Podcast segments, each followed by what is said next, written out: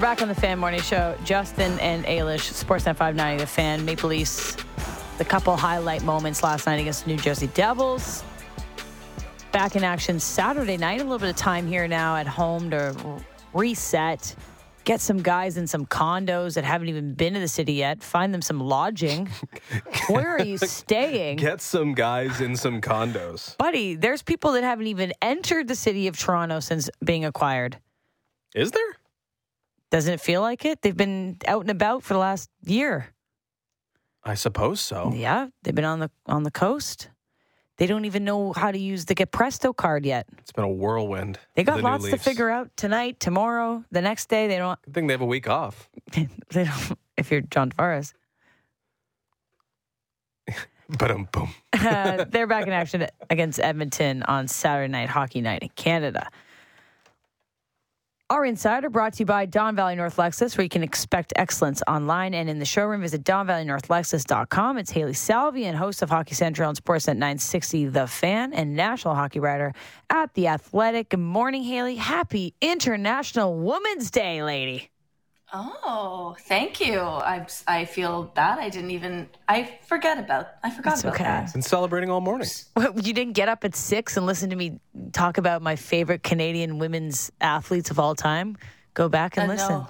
You're I've one of them. I've been awake for about. That's not true. Uh, yeah, yeah. Oh, yeah. You think you're a fan? Like recite my cross country and track and field. You were fast. Ailish. You were really Yeah. fast, and, and you had good, good. Yeah, you saw me splits. run by once when we were in school together for a year, and we're like, ooh, Right?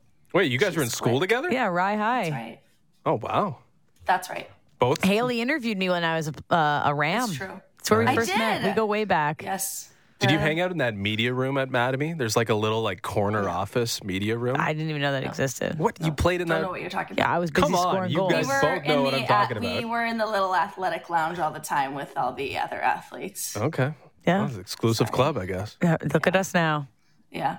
both part of some version of the fan 960 590 the squad's rolling deep here all right Look haley us. um, last night it was uh, a nice moment of release, I think, for some players. Um, Bunting, Matthews, getting those moments. You saw exuberation, jumping into the glass, pointing into the stands at fans. Uh, how much needed was it for those guys to get on the board in the in the fact that they did in such high stakes against uh, a team that is, is a pretty tough opponent? Yeah, I mean, I feel like it's probably bigger for a guy like Bunting to to get on the board the way that he did and in the kind of game that he did, just because of the way that we've seen him getting dropped down the lineup. I mean, his minutes have been trending downward. Uh, before he was finally dropped from the top line, I guess he was dropped off the the top line officially against the Canucks. Um, he played like 12 minutes in Seattle on the first game of this really long road trip. I know I heard you guys talking about the Presto cards, and these guys haven't stepped foot in Toronto yet. It's been an 11 day road trip, I believe. So, yeah, these guys don't even know how to get on the TTC if that's something that they're interested in doing. Uh, but yeah, Bunting played like 12 minutes in Seattle, which is the second lowest uh, TOI total of the season. And he's been averaging around 15 and a half minutes per game in February, down from 17 a night uh, when he was kind of consistently the guy riding next to uh, Austin Matthews. He had like a goal and a pair of assists in his last seven games before this. So uh, it's been, it was good for Michael Bunting. Better for Bunting to me than somebody like Austin Matthews. And I'm sure we can get into that. But I know there's always a lot of noise when Austin's not scoring at the clip that we're used to seeing or he's not um, dominating the game in the way that we saw last year or the year before.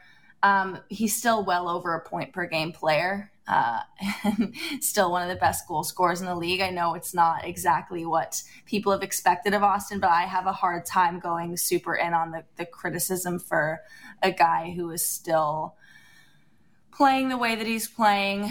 Um, but for Bunting, for sure, I mean, he was taking a ton of penalties at one point, um, kind of veering over the line that he should be tiptoeing. And I think Bunting's an interesting player in the sense that, like, you want him being in guys' faces and taking uh, and being physical and being irritating and, and, doing all those things that make Bunting, you know, a very fun player to watch, a fun teammate, very irritating to play against. But when he crosses that line, he's spending too much time in the penalty box, uh, and he's way more valuable to the team out of it than sitting in there.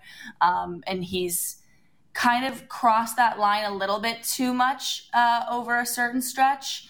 Um, which has maybe kind of happened at the same time as his cooling off offensively. So I think Bunting getting that big goal uh, last night was was very important. Or Bunting just getting in on the offense was very important, um, and obviously Austin Matthews getting the game winner was was huge. But as I said, I, I I know that he's not quite there. Like obviously he's had some injuries this season, and I think everyone can tell that he's not playing at 100%.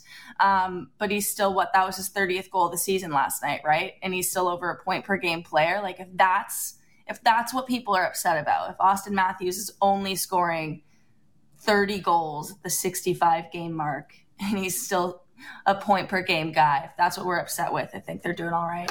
Yeah, it felt like important moments for both players uh, because the pressure was on them. It felt like if there was anyone, you know, with the with the attention on them, it was Bunting and Matthews heading into the game, and they both deliver in a key moment and lift the Maple Leafs to victory. Uh, with Bunting specifically, do you think it's a good exercise for the Maple Leafs trying him out? I know this is a demotion; it's framed as a demotion. The reasoning or rationale from Keefe is that yeah, he hasn't been playing well, so now we're playing him on this line. But I feel like it's a decently uh, it could be instructive. It could be positive. It could be something that's important for the front office just to see if he can play and have an impact with others because you don't want to enter a long term partnership with a player that might only be that player if he's playing with Austin Matthews. I mean, that's not the way you should sign contracts. So maybe this is a smart move for the Leafs just to see if there's anything or anywhere else he can contribute and whether he can contribute in areas other than just on Austin Matthews' wing. Yeah, it's a good point. I don't know if it's quite um like I don't know if I agree that this is something that Sheldon Keefe is doing to test out if Michael Bunting can drive his own line in the bottom 6 because I mean, we haven't quite seen that yet and I wonder if that's probably part of the reason why uh, like I think they're maybe trying to see if he can drive play on his own, but I don't know why you would want him to do that when he plays so well with Austin Matthews and Mitch Marner or Nylander, whatever way that they're kind of constructing that top line. Um, but seeing Bunting and Matthews paired together, like when Bunting is playing well, he is kind of the perfect piece on that left wing with those two guys. Um, so I think they're probably just dropping him down because there's guys playing better than him right now. And it's like, well, if you're not going to be the piece that kind of gets things going or you're not going to be the right complement for for our top guys on the top line well we're going to try somebody else. And i think it's as simple as you know someone else is playing better than you right now so you're getting dropped down and they're getting this opportunity. I don't know if i would i don't know if i would say that they're doing this to test out like what else can michael bunting do for us because i think you want him in that role because that is where he has shown that he can have the most success and that line can have the most success. I, I don't know if you know, his contract is being hinged on if he can drive play from the fourth line. Yeah, not probably not. I mean, the integration process is ongoing. There's important things that yeah. they have to be dealing with right now and, and, trying to see if they can build meaningful chemistry. But I guess maybe a byproduct of it is like, oh, it doesn't work anywhere else. Uh, let's think about that when we actually think yeah. about a contract this summer. Sure. Uh, so, like, do we really want to give this guy millions of dollars if he can only do one thing? I, I can get behind that. I get it. But I think, like, right now, it's just that he wasn't playing very well and he got dropped down the lineup. And you got the response from Bunting because he did, well, uh, uh, listen, uh, a beautiful pass from David Kämpf, maybe completely unexpected, definitely set the table for that, uh, but it changed the game. And he also contributed, Bunting, that is, on Matthews' goal with the little dummy uh, in the third period. Mm-hmm. So those two players kind of answer the bell a little bit. But all of this, all these conversations, all these individual situations, yeah, they're all happening in their own silos. But throughout it all, Mitch Marner and William Nylander have been constants for this team. And we kind of understand Mitch Marner, mm-hmm. like they try to put him with the player that needs to get going, or they try to maximize Austin Matthews' impact or John Tavares' impact with Mitch Marner. We know Mitch Marner's role in this team. It's all encompassing, it's all situations, it's everything. But William Nylander, I want to focus on just because you know, we talk mm-hmm. about the integration process and all these new partnerships and everybody trying to figure out where they belong. And Sheldon Keefe, it seems, can just drop William Nylander on any unit, on any line, with any line mate, and he just finds a way to contribute. Is that the growth you've seen from William Nylander this year compared to maybe the last couple years where, you know, maybe the situation had to be perfect or he works in his, his own silo too much? Now it just seems like, here you go, Nylander, go over the boards and he's going to make an impact for you. Yeah, it's such a great point, Justin, because I think, you know, when the game when I think people saw some of the projected lines and it was like Nylander, Lafferty, Järnkrok, and people were like, what? what is this line that's been currently constructed? Like, what is going on here? And then that line comes out, and they've got, uh, you know, Nylander gets that unbelievable assist that he gets across to Calle Järnkrok, who parks himself in the blue paint. Like, I mean, all of the Devils just completely like shift over to William Nylander on that play because it's William Nylander, and they're like, "Oh gosh, he's coming down with speed. We got to get over." And that leaves Järnkrok in the right spot. He is smart enough to get there. Um, it sounds like a silly thing to say that he was smart enough to get onto the doorstep, but I'm sure we've seen this in, in previous games where there's nobody there when somebody makes a cross ice pass, and Järnkrok parks himself there and he finishes it off. And yeah, I think that's a good example of like it doesn't really matter sometimes who William Nylander's playing with because he is going to create, he's going to make those plays, and you just need to be there. And Calle Järnkrok was aware of that. Um, he was asked last night, like, were you surprised that Nylander? got that pass on your tape and he's like i mean it's what he's it's willie styles if anyone can do it it's him like so the guys when they're playing with Nylander they just are they have to be aware of where the puck is and that it could be on their stick at any moment and that you should probably finish off those opportunities. Um, so definitely i think you can see Nylander you know fitting in with different guys. He's been moved around the lineup a lot. I mean this right now is is a lineup in flux because you've got six new players. They're trying to work through all the new defenders. I mean, Tavares is out last night. You get Ryan O'Reilly. You're trying to figure out, okay, is he going to be our three C? Is he going to be our two C? What works best in our our top nine here? And now he's hurt. So like this is a roster that's going to have a lot of tinkering. Um, and through all that, it hasn't. I think the first two games after the sandin trade were a little bit um, they weren't great from William Nylander. Like the, that first game, and I'm not saying that this was because Rasmus Sandin was traded. It's just like my uh, the way that I kind of remember this game. But I think it was the game after Sandin got traded. That one was probably one of the um, worst games that I've seen from Nylander this season. Um, but other than that, I, I, couldn't really tell you how many times I've come away from a game and said, ah, "Oh, William Nylander did not have a very good game tonight." And I and I think one of the things that has impressed me the most about his season this year, and I said this when when I was kind of guest hosting with you, Justin. I feel like anytime I'm on the radio, I'm like, "Why? Why did everybody hate this guy for so long?" and it was because you know, the defensive effort sometimes isn't there. And the thing you see all the time with Nylander is, oh, he was coasting on that shift. And, you know, now we can look back and see at least what three overtime winners that Nylander has scored this season that kind of started with a little stick lift in the D zone, uh, stripping a guy the puck, you know, picking someone's pocket and going the other way and scoring the game winner in OT. Like we are seeing more of that um, effort. You know, we're seeing him drop down into the D zone more. Um, you know, we're seeing a lot more of a complete version of William Nylander than I think we did in years past. So he's just he's leveled up and he's been consistently very very valuable for the Maple Leafs this season. Yeah, the uh, William Nylander haters, the uncles on Twitter have been quiet as of late because he's been a pretty pretty solid force for the Maple Leafs. Um, Want to get your first initial now impressions of McCabe's addition to the Maple Leafs. I think last yeah. night with that shutdown shift um, at the very end of the game to keep the Maple Leafs in it to, to win, to secure that, I, I, thought he really showed maybe the value of what he can bring to this lineup. I, I think it's taken a game or two for him to get you know, acclimated or comfortable and, and maybe not playing outside of what he needs to bring. I think there's a little bit of nerves at the beginning. We can attest to that. Um, what you've seen so far from McCabe and, and maybe what the value is of adding him in, in, in this position um, on the back end.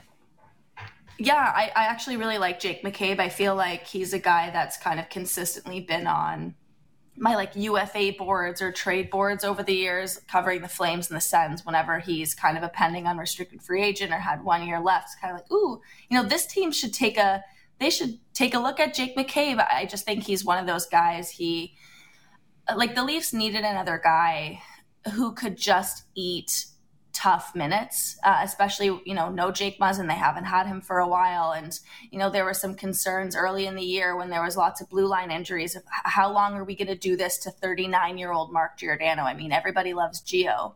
He's still looking young and fresh, but like, how long are you going to make Mark Giordano play, you know, 23, 25, 20 minutes a night. Um, and then now you get Jake McCabe, and, and, he can eat those tough minutes. He can play a lot in the top four. Um, he's unflashy. He, you could even consider him boring sometimes, but but he will eat those minutes. He will block shots. He'll kill penalties. Um, you know, he'll play a little bit heavier. You know, I don't think he brings the same physical element as like a Luke Schenn, um, but Jake McCabe certainly will throw throw the body around. Um, you know, I think he's a guy that Sheldon Keefe can trust to put on the ice in any situation if they need to, you know, come back in the final five minutes or you want to secure the win in the final minute. You've got a big PK coming up. I think McCabe can play those minutes. Um, he's a left shot who can play both sides, which is very helpful. Um, you know, the first the first game, obviously, yes, there's nerves. He makes the the mistake early in the first game when he, he's making his debut with the Leafs. But the second game he played uh, against the Calgary Flames, I just thought he, him, and TJ Brodie were were one of the big positive takeaways from that game. Um, you know, I think the Leafs could have a really interesting kind of shutdown pair with those two. Um, but I also think Jake McCabe brings a little bit of a offensive element as well. Like he's got a good shot. It seems like he's pretty smart in knowing when when to pinch down. Um, so I've really liked his addition, and I think the fact that he's now making two million dollars over the next two years is just, I think that's just smart. It's obviously very early, but right now you're looking at this first handful of games and thinking, wow, the Leafs have this guy for two million dollars for the next two seasons now. Like that, that's looking pretty good. So not only do the Leafs get you know, not only does Kyle Dubas bring in a guy that Sheldon Keefe can kind of play in any situation, someone that they can, you know, hopefully trust in the postseason, um, but they've he's also given himself some flexibility to to play around with with the D pairs in the roster next year because now you don't have a guy that is probably going to be due a raise. You, you've just got Jake McCabe at, at $2 million, which is really manageable for the cap. So I, have liked what he's brought. Again, it's still early, um, but he's definitely one of those kind of unassuming D men that, that are pretty valuable to have in your top four. We're talking to Hailey Salvian, host of Hockey Central and Sportsnet 960 The Fan, national hockey writer at The Athletic. Um, so, with all that said, where does that leave Morgan Rielly? What's the best way to amplify or protect or put Morgan Rielly in a position that gets him, A, confidence, but gets him contributing when it matters here down the stretch? What do you mean? Is something going on with Morgan Rielly? Um, not not sure. Um, I don't think we've said his name uh, at all on this radio show. The number one defenseman doing number one defenseman things. I, you know what? It's interesting because I think there's reason to. I think the whole blue line is is really interesting to dive into right now because there's just so many of them. Uh, and who, where's everyone going to fit? And I've seen the outrage on Twitter over, you know, Timothy Liljegren sitting for two games while Sheldon Keefe tries to, you know, just integrate the new faces into the lineup. Uh, you know, Luke Schenn, I don't think is playing over well uh, Timothy Liljegren because they think that Luke Schenn is going to be a regular over Liljegren. I think you're just trying to get guys into the lineup and figure out where guys fit. Um, and it's interesting because I thought uh, the idea of Schenn and Rielly is intriguing to me because we know that Luke Schenn spent so much time in Vancouver playing with Quinn Hughes. And, and he, Quinn Hughes and Morgan Rielly are not the same player. Um, these are not the same teams, but like these are two, you know, offensive, puck moving, jump into the play type defenseman. And Luke Schenn and, and Hughes had a pretty good pairing. And we know that Quinn Hughes really liked playing with Luke Schenn. So I kind of thought, like, ooh, that could make a bit of sense. And then you see last night that it's Liljegren and Morgan Rielly. Um, I don't know if they're going to put TJ Brodie back with Morgan Rielly long term because I do kind of like the idea of Brodie with Jake McCabe. Like, again, I think those two look like a pretty good shutdown pair. So now you kind of got, there's just so many options, and I would like to kind of continue seeing Sheldon Keefe work through those. I know that's not the sexy, fun radio answer. Um, like, I know that there's fans that are kind of interested in what a Timothy Liljegren, Morgan Rielly top pair could look like. what do you like do you would that be too much of a liability though? Like don't you want somebody who's a bit more stabilizing beside him? But i guess i'm working through this in my mind like live on the radio which is great for me. Um, i guess the problem with luke schenn being up there is he's not exactly the, the best defensive defender. He's just got that physical uh, element that he brings to the lineup that the leafs don't really have on their blue line. So that's I don't know what the best play is. I, I, guess I'm saying to get Morgan Rielly into the most comfortable place, you know, defensively speaking, on that top pair. I think they've got two interesting options that I would like to see them continue to work through. Obviously, Luke Schenn is back home in Vancouver, I believe, because his wife is expected to to give birth to their their child. So I think we're going to see a bit of maybe a couple game runway uh, with a Morgan Rielly Timothy Liljegren pair and, you know, obviously we just had last night. I'd probably need to see a little bit more. Like, I think Rielly Brodie is the best option because, you know, guys just play better with TJ Brodie beside them.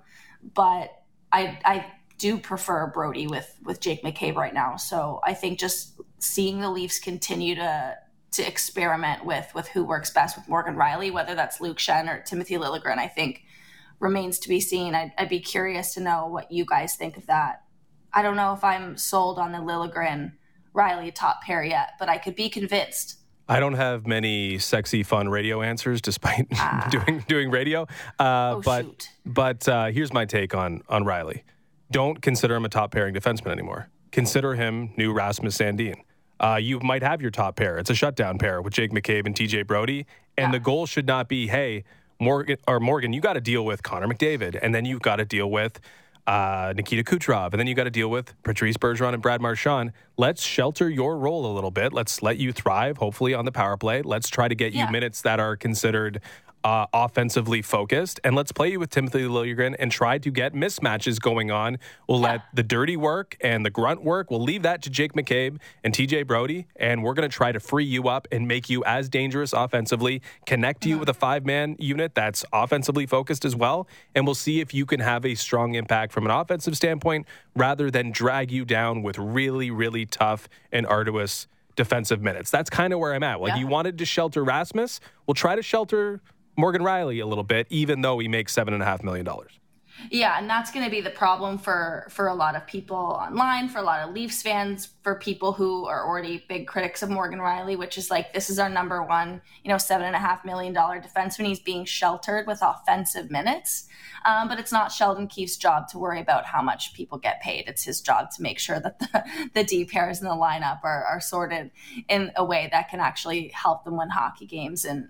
Uh, I think that's fair. I think part of it is reframing what you know that who that top pair is and what that means. If your top D pair is the D pair that you want driving offense, then sure that can be a Morgan Rielly, Timothy Liljegren. Um, if you think your top pair is the pair that is going out there to eat minutes and play the toughest matchups, then it's probably going to be Jake McCabe and uh, TJ Brodie because it seems like those are gonna that, those guys are going to be the the kind of shutdown guys, so to speak. And then you've got uh, Mark Giordano and Justin Holl. And, um, you know, those two look pretty comfortable together. I don't see that changing. But again, there's so many blue liners right now that, that Sheldon Keefe is trying to mix together.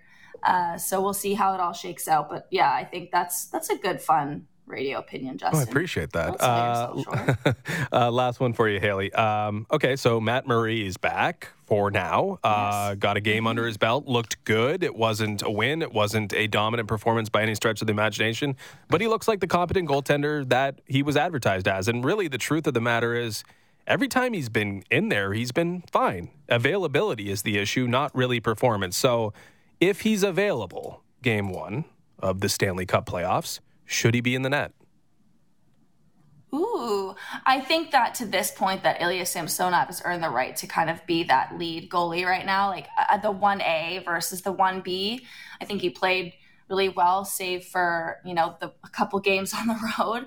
Um, while Matt Murray was out, I think I think right now it's Samsonov's net to lose. And again, I say that not as him being the unequivocal number one, but the 1A. Like, and does that look like uh, Samsonov playing two games for Matt Murray's one. I'm not quite sure. I am quite interested to see the way that Sheldon Keefe splits up the rest of of these starts down the stretch. I think I think the biggest question is can Matt Murray stay healthy? Like I'm not in a spot where I want to ask the question of is Matt Murray the number one? I want to see him get to the postseason and be actually healthy and ready and able to play in the postseason.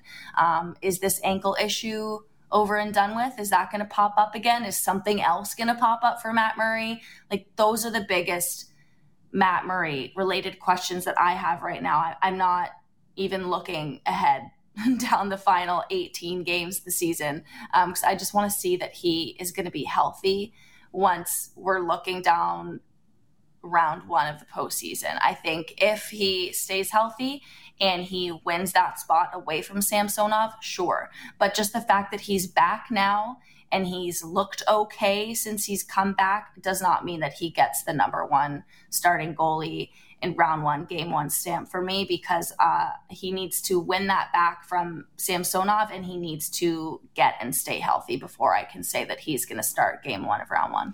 Yeah, I think that's fair. Baby steps before we start slotting in playoff yeah, lineups. Pump the brakes, guys. Yeah, seriously, talk radio. You guys are crazy, eh? yeah. well, you trying to fill time or what? I'm just kidding. well, you could catch. It's a fair question, but I'm just. Yes. I think we've seen we've seen what we've seen this year. I'm, I'm, just I'd like to see him just you know be there, not on IR or LTIR once the playoffs start. Those are good dreams to have, and I hope they do come true for Leafs Nation. Um, Hailey, appreciate you joining us this morning. We can catch Hailey on Hockey Central Sportsnet 960 The Fan and national hockey writer at The Athletic. We'll catch up to talk some women's worlds in a couple weeks, because I'm sure you'll be there, and it'll be lots to tee up and excitement all around. Yes, I can't wait to hang out in Brampton. Yes, me too. all hey, right, no Hailey. shade against Brampton. Chat with you soon. All right, thanks. okay, bye, guys. Our insider was brought to you by Don Valley North Lexus, where you can expect excellence online and in the showroom. Visit DonValleyNorthLexus.com. That's Hailey Salvian. It's good. You wanted to bring something up, didn't you? You said you wanted to address it. I just I wanted to ask Hailey because she's the wordsmith. She's the writer exuberation was a word. So I did say there was a lot of exuberation that we saw between some of the ma- massive goals and goal scores last night. You and saw as my soon reaction. as I said it, I looked over at you and your eyes lit up. I like, was like, "That's a good word. Is it a word?" So then I saw your little fingers over there googling, and I thought I'm ready to defend myself. So let me give you the reason why. Okay, ex- you're ready. Let's exuberation should be added to the Webster dictionary. It, it's not a word. It is the combination of exuberant and elation. Now, exuberant, filled with characteristically lively energy and excitement. Energy and excitement. Mix that with elation, which is happiness and exhilaration. That's exactly what we saw last night. It is exactly what we saw it's last night. It's a perfect word. And I, I would like to have it entered into um, the conversation for Webster's how about dictionary. this? Forget Webster. How about the dictionary of Ailish? And this is the first word that you've created because you kind of create some words sometimes. There's every now and then there's something that's that gets me googling. I think this is the first one that makes the most sense. It's actually a deserves great word. to be a word. You can throw it into the public consciousness. The dictionary of Ailish, the first word ever, exuberation. Exuberation. I, I, I really like the word. A perfect combination of exuberant and elation. And I hope we all get a chance to feel that when we win the Wake and Rake, which is on the other side of the break. So send in your picks at 590, 590 for some exuberation. Big opinions and in depth conversations covering the Leafs, Jays, Raptors, and the NFL. The JD Bunkis Podcast. Subscribe and download the show on Apple, Spotify, or wherever you get your podcasts. Wake up! Now it's time for Wake and Rake. You could be raking in the dough with your kind of accuracy. Show me the money. With Ailish and Justin. All right, lots to do in the Wake and Rake, including our Players Championship three pack picks. No, we're doing four pack. No, we're actually doing five pack. But it has increased substantially since. well, you were a little a.m. unhappy with it. I just, okay, this is the thing, Justin. You're a creative man, but sometimes I don't understand where you're going That's with things. okay. You so have to trust me more. I, and I'm ready. So explain this to me like I'm five. Okay, so I'm concerned about the summer, right? Like the, the anxiety in my life, the angst that I feel is summer related, summer content related. Wow, related. that's terrible. It's not that terrible. It means there are very little things to be concerned about because it's not a That's big deal. true. That's actually great for you. Um, but I'm worried that hey, you know, maybe we'll have some time that we need to fill. Maybe we should start into the golf game. Maybe we should get involved here in golf so that we can build up and be more interested on a week to week basis. What's going on in the PGA? We're doing our full swing stuff. That I think we're going to pick back up on Friday. Uh, so I just I, I think we should pay a little bit more attention to what's happening in the golf world. And in earnest, it begins this weekend. A lot of people, you know, waste management. That's when it all starts. The Players Championship is when things really, really get fired up here in the golfing world. So, in the spirit of the wake and rake, gambling, a little challenge, right? We're doing a little WBC thing right now, but I think we should do a year long challenge.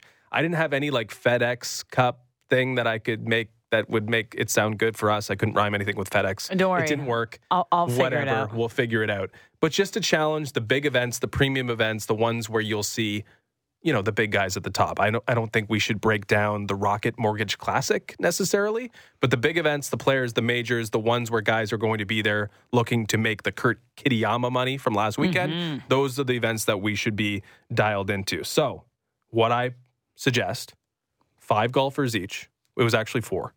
But you you were a little unhappy with the amount of like star power that's going to be involved here. So, we're going to add one. What I want to do is just basically a straight return on investment type of deal. And I will explain it to you like your five as you requested. Basically, you're simulating putting $100 on each one of these golfers. Five year olds don't know the word simulating. Okay, can you pretend like you're 10 then? I can or do 15? that. I'll can we do 15? We're going to simulate $100 bets for each. So let's say you want to bet on Jordan Spieth 35 to 1 as part of the mid tier. We're going to do two favorites, a mid tier, a long shot.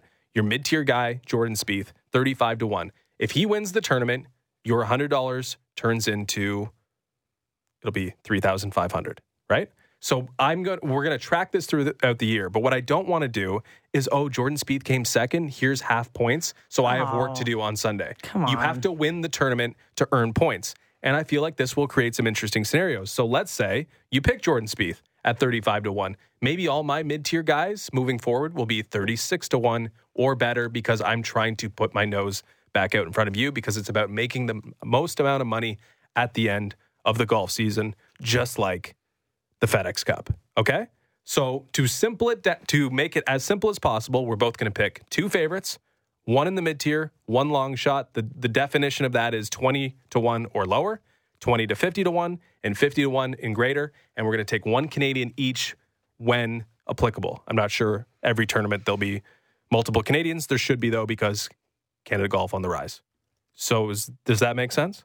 I will do the whole scoreboard. You don't have to handle anything else. I'll be in charge of that. Okay? Okay, all I did was just go and look through the odds and pick people that I like, and it's going by. Well, pick someone you like. First pick, we're going to go. You're gonna give me it's Women's Interna- International Women's Day. I get to go first. of course, you get to go first. Rory McIlroy, baby. You didn't let me set it up at all, Oh. but go ahead. You're going to take, we're to take four he golfers won back from. in 2019. He's been very active and a bit snarky lately, and he's got Mm. a chip on his shoulder. And I know he's tied for top odds, but I like Rory, and I want Rory as my first pick for this. He's got three other top tens in his past 13 starts. He's a big voice for the players. What's this tournament? it's the players. Rory. Okay, so yeah, big spot here for Rory McIlroy. I was just going to say before you picked, there are only six golfers 20 to 1 or lower. So we're basically picking four of the six No problem. favorites to be involved in this pool because we're trying to set up, you know, we we want someone to be final round, have something on the line. More likely than not, if we pick more favorites, we're going to So, be what in are that you seeing. Rory at for odds? So, just so I can write it down. I have nine to one, plus 900. Got it. Okay, I'm going to take out of the favorite pool because we'll just wrap that up quickly. I'm going to take Jon Rahm. He is 10, 10 to 1. I'm over him. He's the hottest golfer on the PGA Tour right now. It didn't go so well for him last weekend, but that is okay. Jon Rahm is the number one guy in the world, is the number one player this year in the FedEx Cup. He is on the path to winning that award, and it is only March. Jon Rahm is an easy pick for my number one overall, and the best part of this is it's 10 to 1, not 9 to 1. Scottie Scheffler. That's my next pick. I think he's about 10 to 1 as well, maybe. Uh, Mm-hmm. He's finished 7, 11, first, 12, fourth. People love to give praise to Rory and Rahm, but Scottie's playing just as well. And I like him as a person. I like him as a person too. And I want my team, just like I drafted in the A list, to be nice people. Likable guys. No Tony D'Angelo's on your team. Yeah, Scottie Scheffler's been playing really well as well. He could have won just like Rory last weekend. It did go to He's Kurt got a little something to prove. Uh, yeah, two guys who are playing at the top of their games right now, Plus or close thousand? to that you have, plus a thousand right now for me as Okay. well. So this leaves me with three choices at least to the odds board I'm looking at. We should probably sync up next time on the odds. Uh, I got Cantlay 16, Thomas 20, Homa 20. I'm going to go with Max Homa. He's the hotter of those three golfers. Uh, at 20 to 1, Max Homa, you know, he's playing spectacular golf. Wasn't a good week for him necessarily last week. Uh, but Max Homa is having a tremendous year, and this could be another opportunity. The most profitable guy in golf. I'll put him, put you on my team at least to start this off. Okay, so the next one we're going to pick one golfer from 20 to 50 to one in this range. Viktor Hovland. Nice. Yep. Um, liking how he's playing. I think that he. I'm putting him in as like a top ten lock. He's not. I don't think he's going to win the tournament, Good. but I've liked him. He was sniffing around last weekend Yep, too. I've liked him a lot. Um, so I'm going to pick Viktor Hovland. I'm seeing I'm at what 28 to one. Are you seeing him there? I've Or- got 25. Okay, well that's fine. We'll do that. Uh, I will go with. I'll go with T- Tony Finau, 28 to 1. Uh, Tony Finau maybe hasn't, like, you know, lit the world on fire this year.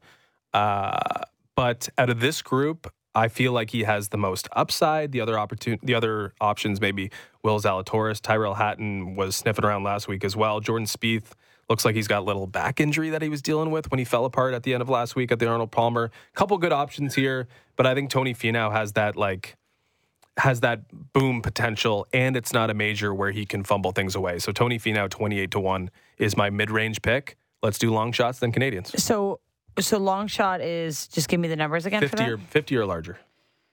oh God, sorry, one second. I'll go first since I got it. If you want, Sure. Sahith Theegala. Shout out to Big Mac for this pick. He's all over Sahith Theegala this weekend. Eighty to one. Uh, he's one of those guys that has boom potential as well. Uh, he's a guy who can compete at the top when he's on. It can be a little ugly when he's not, but uh, I don't care about him making a cut. I just care about him winning a golf tournament. And I think out of the longer shots, he's got the opportunity to do that. Well, I'm just I'm screwed right now. One sec. Um, I mean, you should have went first. Do you, you want know Sahith? what? No, no, no. You know what? And this is this is completely stealing from the internet, and I have no problem saying that. I looked up sleeper pick, sleeper pick, sleeper pick, and I think I read Keith Mitchell a hundred times. Really? I I don't know a thing about why people like Keith Mitchell so much. Oh, is he? He might not be in this range. I got 55 to 1. It's good on mine. That's good. Yep. 55 to 1. Keith Mitchell. I don't know. People are obsessed with him being a sleeper pick. So I'm literally riding with the internet on this one. Okay. You go back to back. You can pick the first Canadian. Oh, um, Corey Conners is the shortest odds at I, 60 to I, 1. I had Corey Conners written down, uh, but he's not a friend of the show yet, but I'll put him on because I was going to pick our friend of the show, but I'll do Corey Conners. I'll pick the friend of the show, Okay. and that is Nick Taylor. I think he's like about 100. No, he's 225 to 1. So maybe not a great chance for Nick Taylor, but uh, I'll ride with friend of the show for now. Um, okay, so I'm just trying to write this down at the same time as trying to do this. So my, I know my team was Rory, Scottie, Viktor Hovland, Keith Mitchell, baby, and uh, Corey Conners. And my team is Jon Rahm, Max Homa, Tony Finau, Sahith Theegala, and Nick Taylor. Nick Taylor. Um, can you just write in the other odds that I missed there? I will. Because I had uh, Keith Mitchell. You saw you said fifty-five to one, 55, yeah. and what was Corey Conners for me? 60. baby, Okay, we, we got go. it. The All Players right. Championship this It's gonna be weekend. We got a little skin in the game finally with a little golf. So I'm excited about this. We'll do it, of course, for the Masters, PGA, and uh, the other big tournaments where the guys like Rory and Rahm show up because those. Rory's right about one thing. Those are the interesting tournaments when all the big boys show up. I wish we had another way to just like accumulate all of our scores and just like see who wins each one as well. Can you just trust me on one thing? Do you want to do work on Sunday, accumulating and I work dividing? every day. There's no days money- off. Comparing the the I'm money I'm working earned to this. Trust me on this one. Okay, there's actually a couple golf picks in the text line, which I think we should read just because we're on the topic. Hey guys, love the show. First time writing in. I'm, I'm your golf guy if you want picks. Okay, give me, I'm going to take this guy's personal phone number and message him. For tomorrow's three ball, take Keegan, Keegan Bradley over Kirk and Power. Sawgrass rewards ball striking, and he's one of the best. I can't believe how high up on the odds board or how short his odds are, Keegan Brad. Like he's having like a little renaissance the last couple years, it seems. He's only 40 to 1 to win the tournament. Chris Kirk, your guy, recent recent winner on the PGA Tour. He's l- way lower on the odds board, so you'd be playing definitely the favorite there. But uh, what's who's the who wrote in on that? No name. No name. We need a name if you're going to be a specialist, uh, Folks, may we'll- I please get your name? We'll keep that in the mind. Text line. Um, one more golf one here for you. Tim Tom from the Schwa. Good morning, pals. Been ice cold, cold lately, so playing it safe. Corey Conners to make the cut. He's never missed the cut at the players. Shot for lines. Someone has it boosted up plus 100. Well, that's my guy. So There we go. I'm No free it. ads. Tim yeah. I'll Tom. play Corey Conners. Tim Tom from the Schwa. Let's do it.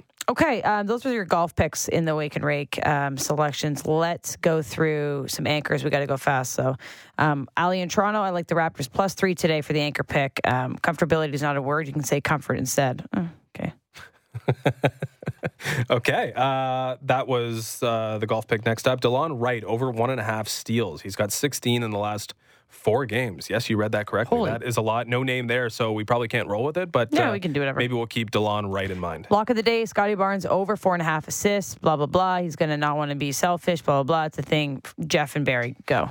Korea- well, I'm just trying to go fast here. We're okay. We got seven minutes. Korea minus one and a half. World Baseball Classic. Australians apparently are not that great at baseball, except uh, for Liam Hendriks, uh, according to Gary from Caledon. Today, I'm stealing my pick from Eminem. He said, go to the Detroit Red Wings on the money line. He also said he liked the Marlies. That's Steven Sutton. Nice. Good morning. Corey from Port Hope here. Today's Wake and Rake pick Jokic to record a triple double. Walter from Toronto says, uh, "Good morning to the Queen of the Puck Line and King of the Futures." Uh, his lock was a. His, Is that us? I hope so. I'll take Queen of the Puck Line. Um, we we like it. to Champions League today. Uh, we got some free money available too with Mbappe getting two plus shots on a goal on goal in a must-win game. May the winners be ours. That's Walter from Toronto. Mbappe. Remember the Mbappe era for us? God, do I ever? Uh, good morning. This is Neil from Newfoundland. Indian Wells tennis starts today, one of the bigger tournaments outside of the Grand Slam. So this is Neil's time to shine. He's starting off with Lorenzo Sonego minus two and a half games over Jason Kubler or Kubler. Kubler. Sonego is playing his best tennis the past few months, going toe to toe with some of the top players in the world. Kubler hasn't hit that level yet. Sonego should breeze through until round two. So Sonego minus two and a half games. Neil. Immediate bet. Um, Ian, Fred VanVleet over seven and a half assists. He's hit it in six straight. That's right, Ian. That's a good one. And last one, it is Ron and Juliana. Ron's anchor pick, uh, Paul George over 23 and a half points in the Raptors and Clippers tonight. Jules going with the Steph Curry connection, Davidson minus four and a half. Davidson with a little college basketball tournament action. go. His alt parlay, Harry Kane anytime goal plus 115. One more last one coming in under the radar here. Parlay Poppy nailed the under on Randle three pointers. Uh, Munich on the three way money line to beat PSG, who's missing Neymar. I also love Clippers minus three and a half against the Raptors. Everybody is healthy uh, except for Powell, and the Clippers are at home. Um, yeah. I don't want to. I don't want to jinx the Raptors again. I mean, faded them last game, minus six Denver. Of course, the Raptors lose, but do cover. The Clippers number is interesting. Uh, I'm going to go. I'm a little reluctant to assume that the Vancouver Canucks can win three games in a row, can go on a three game winning streak, but that is the direction I'm going. Anaheim played last night. Vancouver's been waiting for them at home. Vancouver on the three way money line in regulation, minus, or sorry, yeah, minus 135. Vancouver regulation win over Anaheim. Make it three in a row, Vancouver. Come on. Okay, I'm going to hockey too. Anytime you can see Peter Mrazek in net and the over at five and a half, you bet it because it's Peter Mrazek. So Blackhawks at the Red right Wings tonight, only five and a half. Get it while you can. That would be my wake and rake selection over five and a half goals. Um, all right, let's pick one from the text line. We've got I think we should go Raptors Clippers. I kind of like Scottie Barnes over assists or Fred VanVleet over assists because he's been hitting that straight and VanVleet over Sis, the one that I liked as well. Ian, the snowplow driver who gets up and saves lives and puts his on the line at times with these snowstorms. We're going to pick you, Ian. You are a constant grinder, always in the text line. You are today's winner. Fred VanVleet over seven and a half assists. His last five games 14 assists versus Denver, nine assists versus Washington, eight the game before that against Washington, nine versus Chicago, 15 versus Orlando, eight versus Detroit. He's gone over seven and a half in six straight games. He's probably averaging something like 11 over that stretch. It's been a nice run for our point guard, Fred. Mm. Not just off ball shooting, Fred. This guy's playing the point again with Jakob Poeltl, and he's racking up dimes. I like that pick a lot. Okay, let's lock it in. So Fred over assists, Canucks in regulation over the Ducks, over five and a half in the Red Wings Blackhawks Peter Mrazek show. Altogether, plus 515 for your wake and rake today on International Women's Day.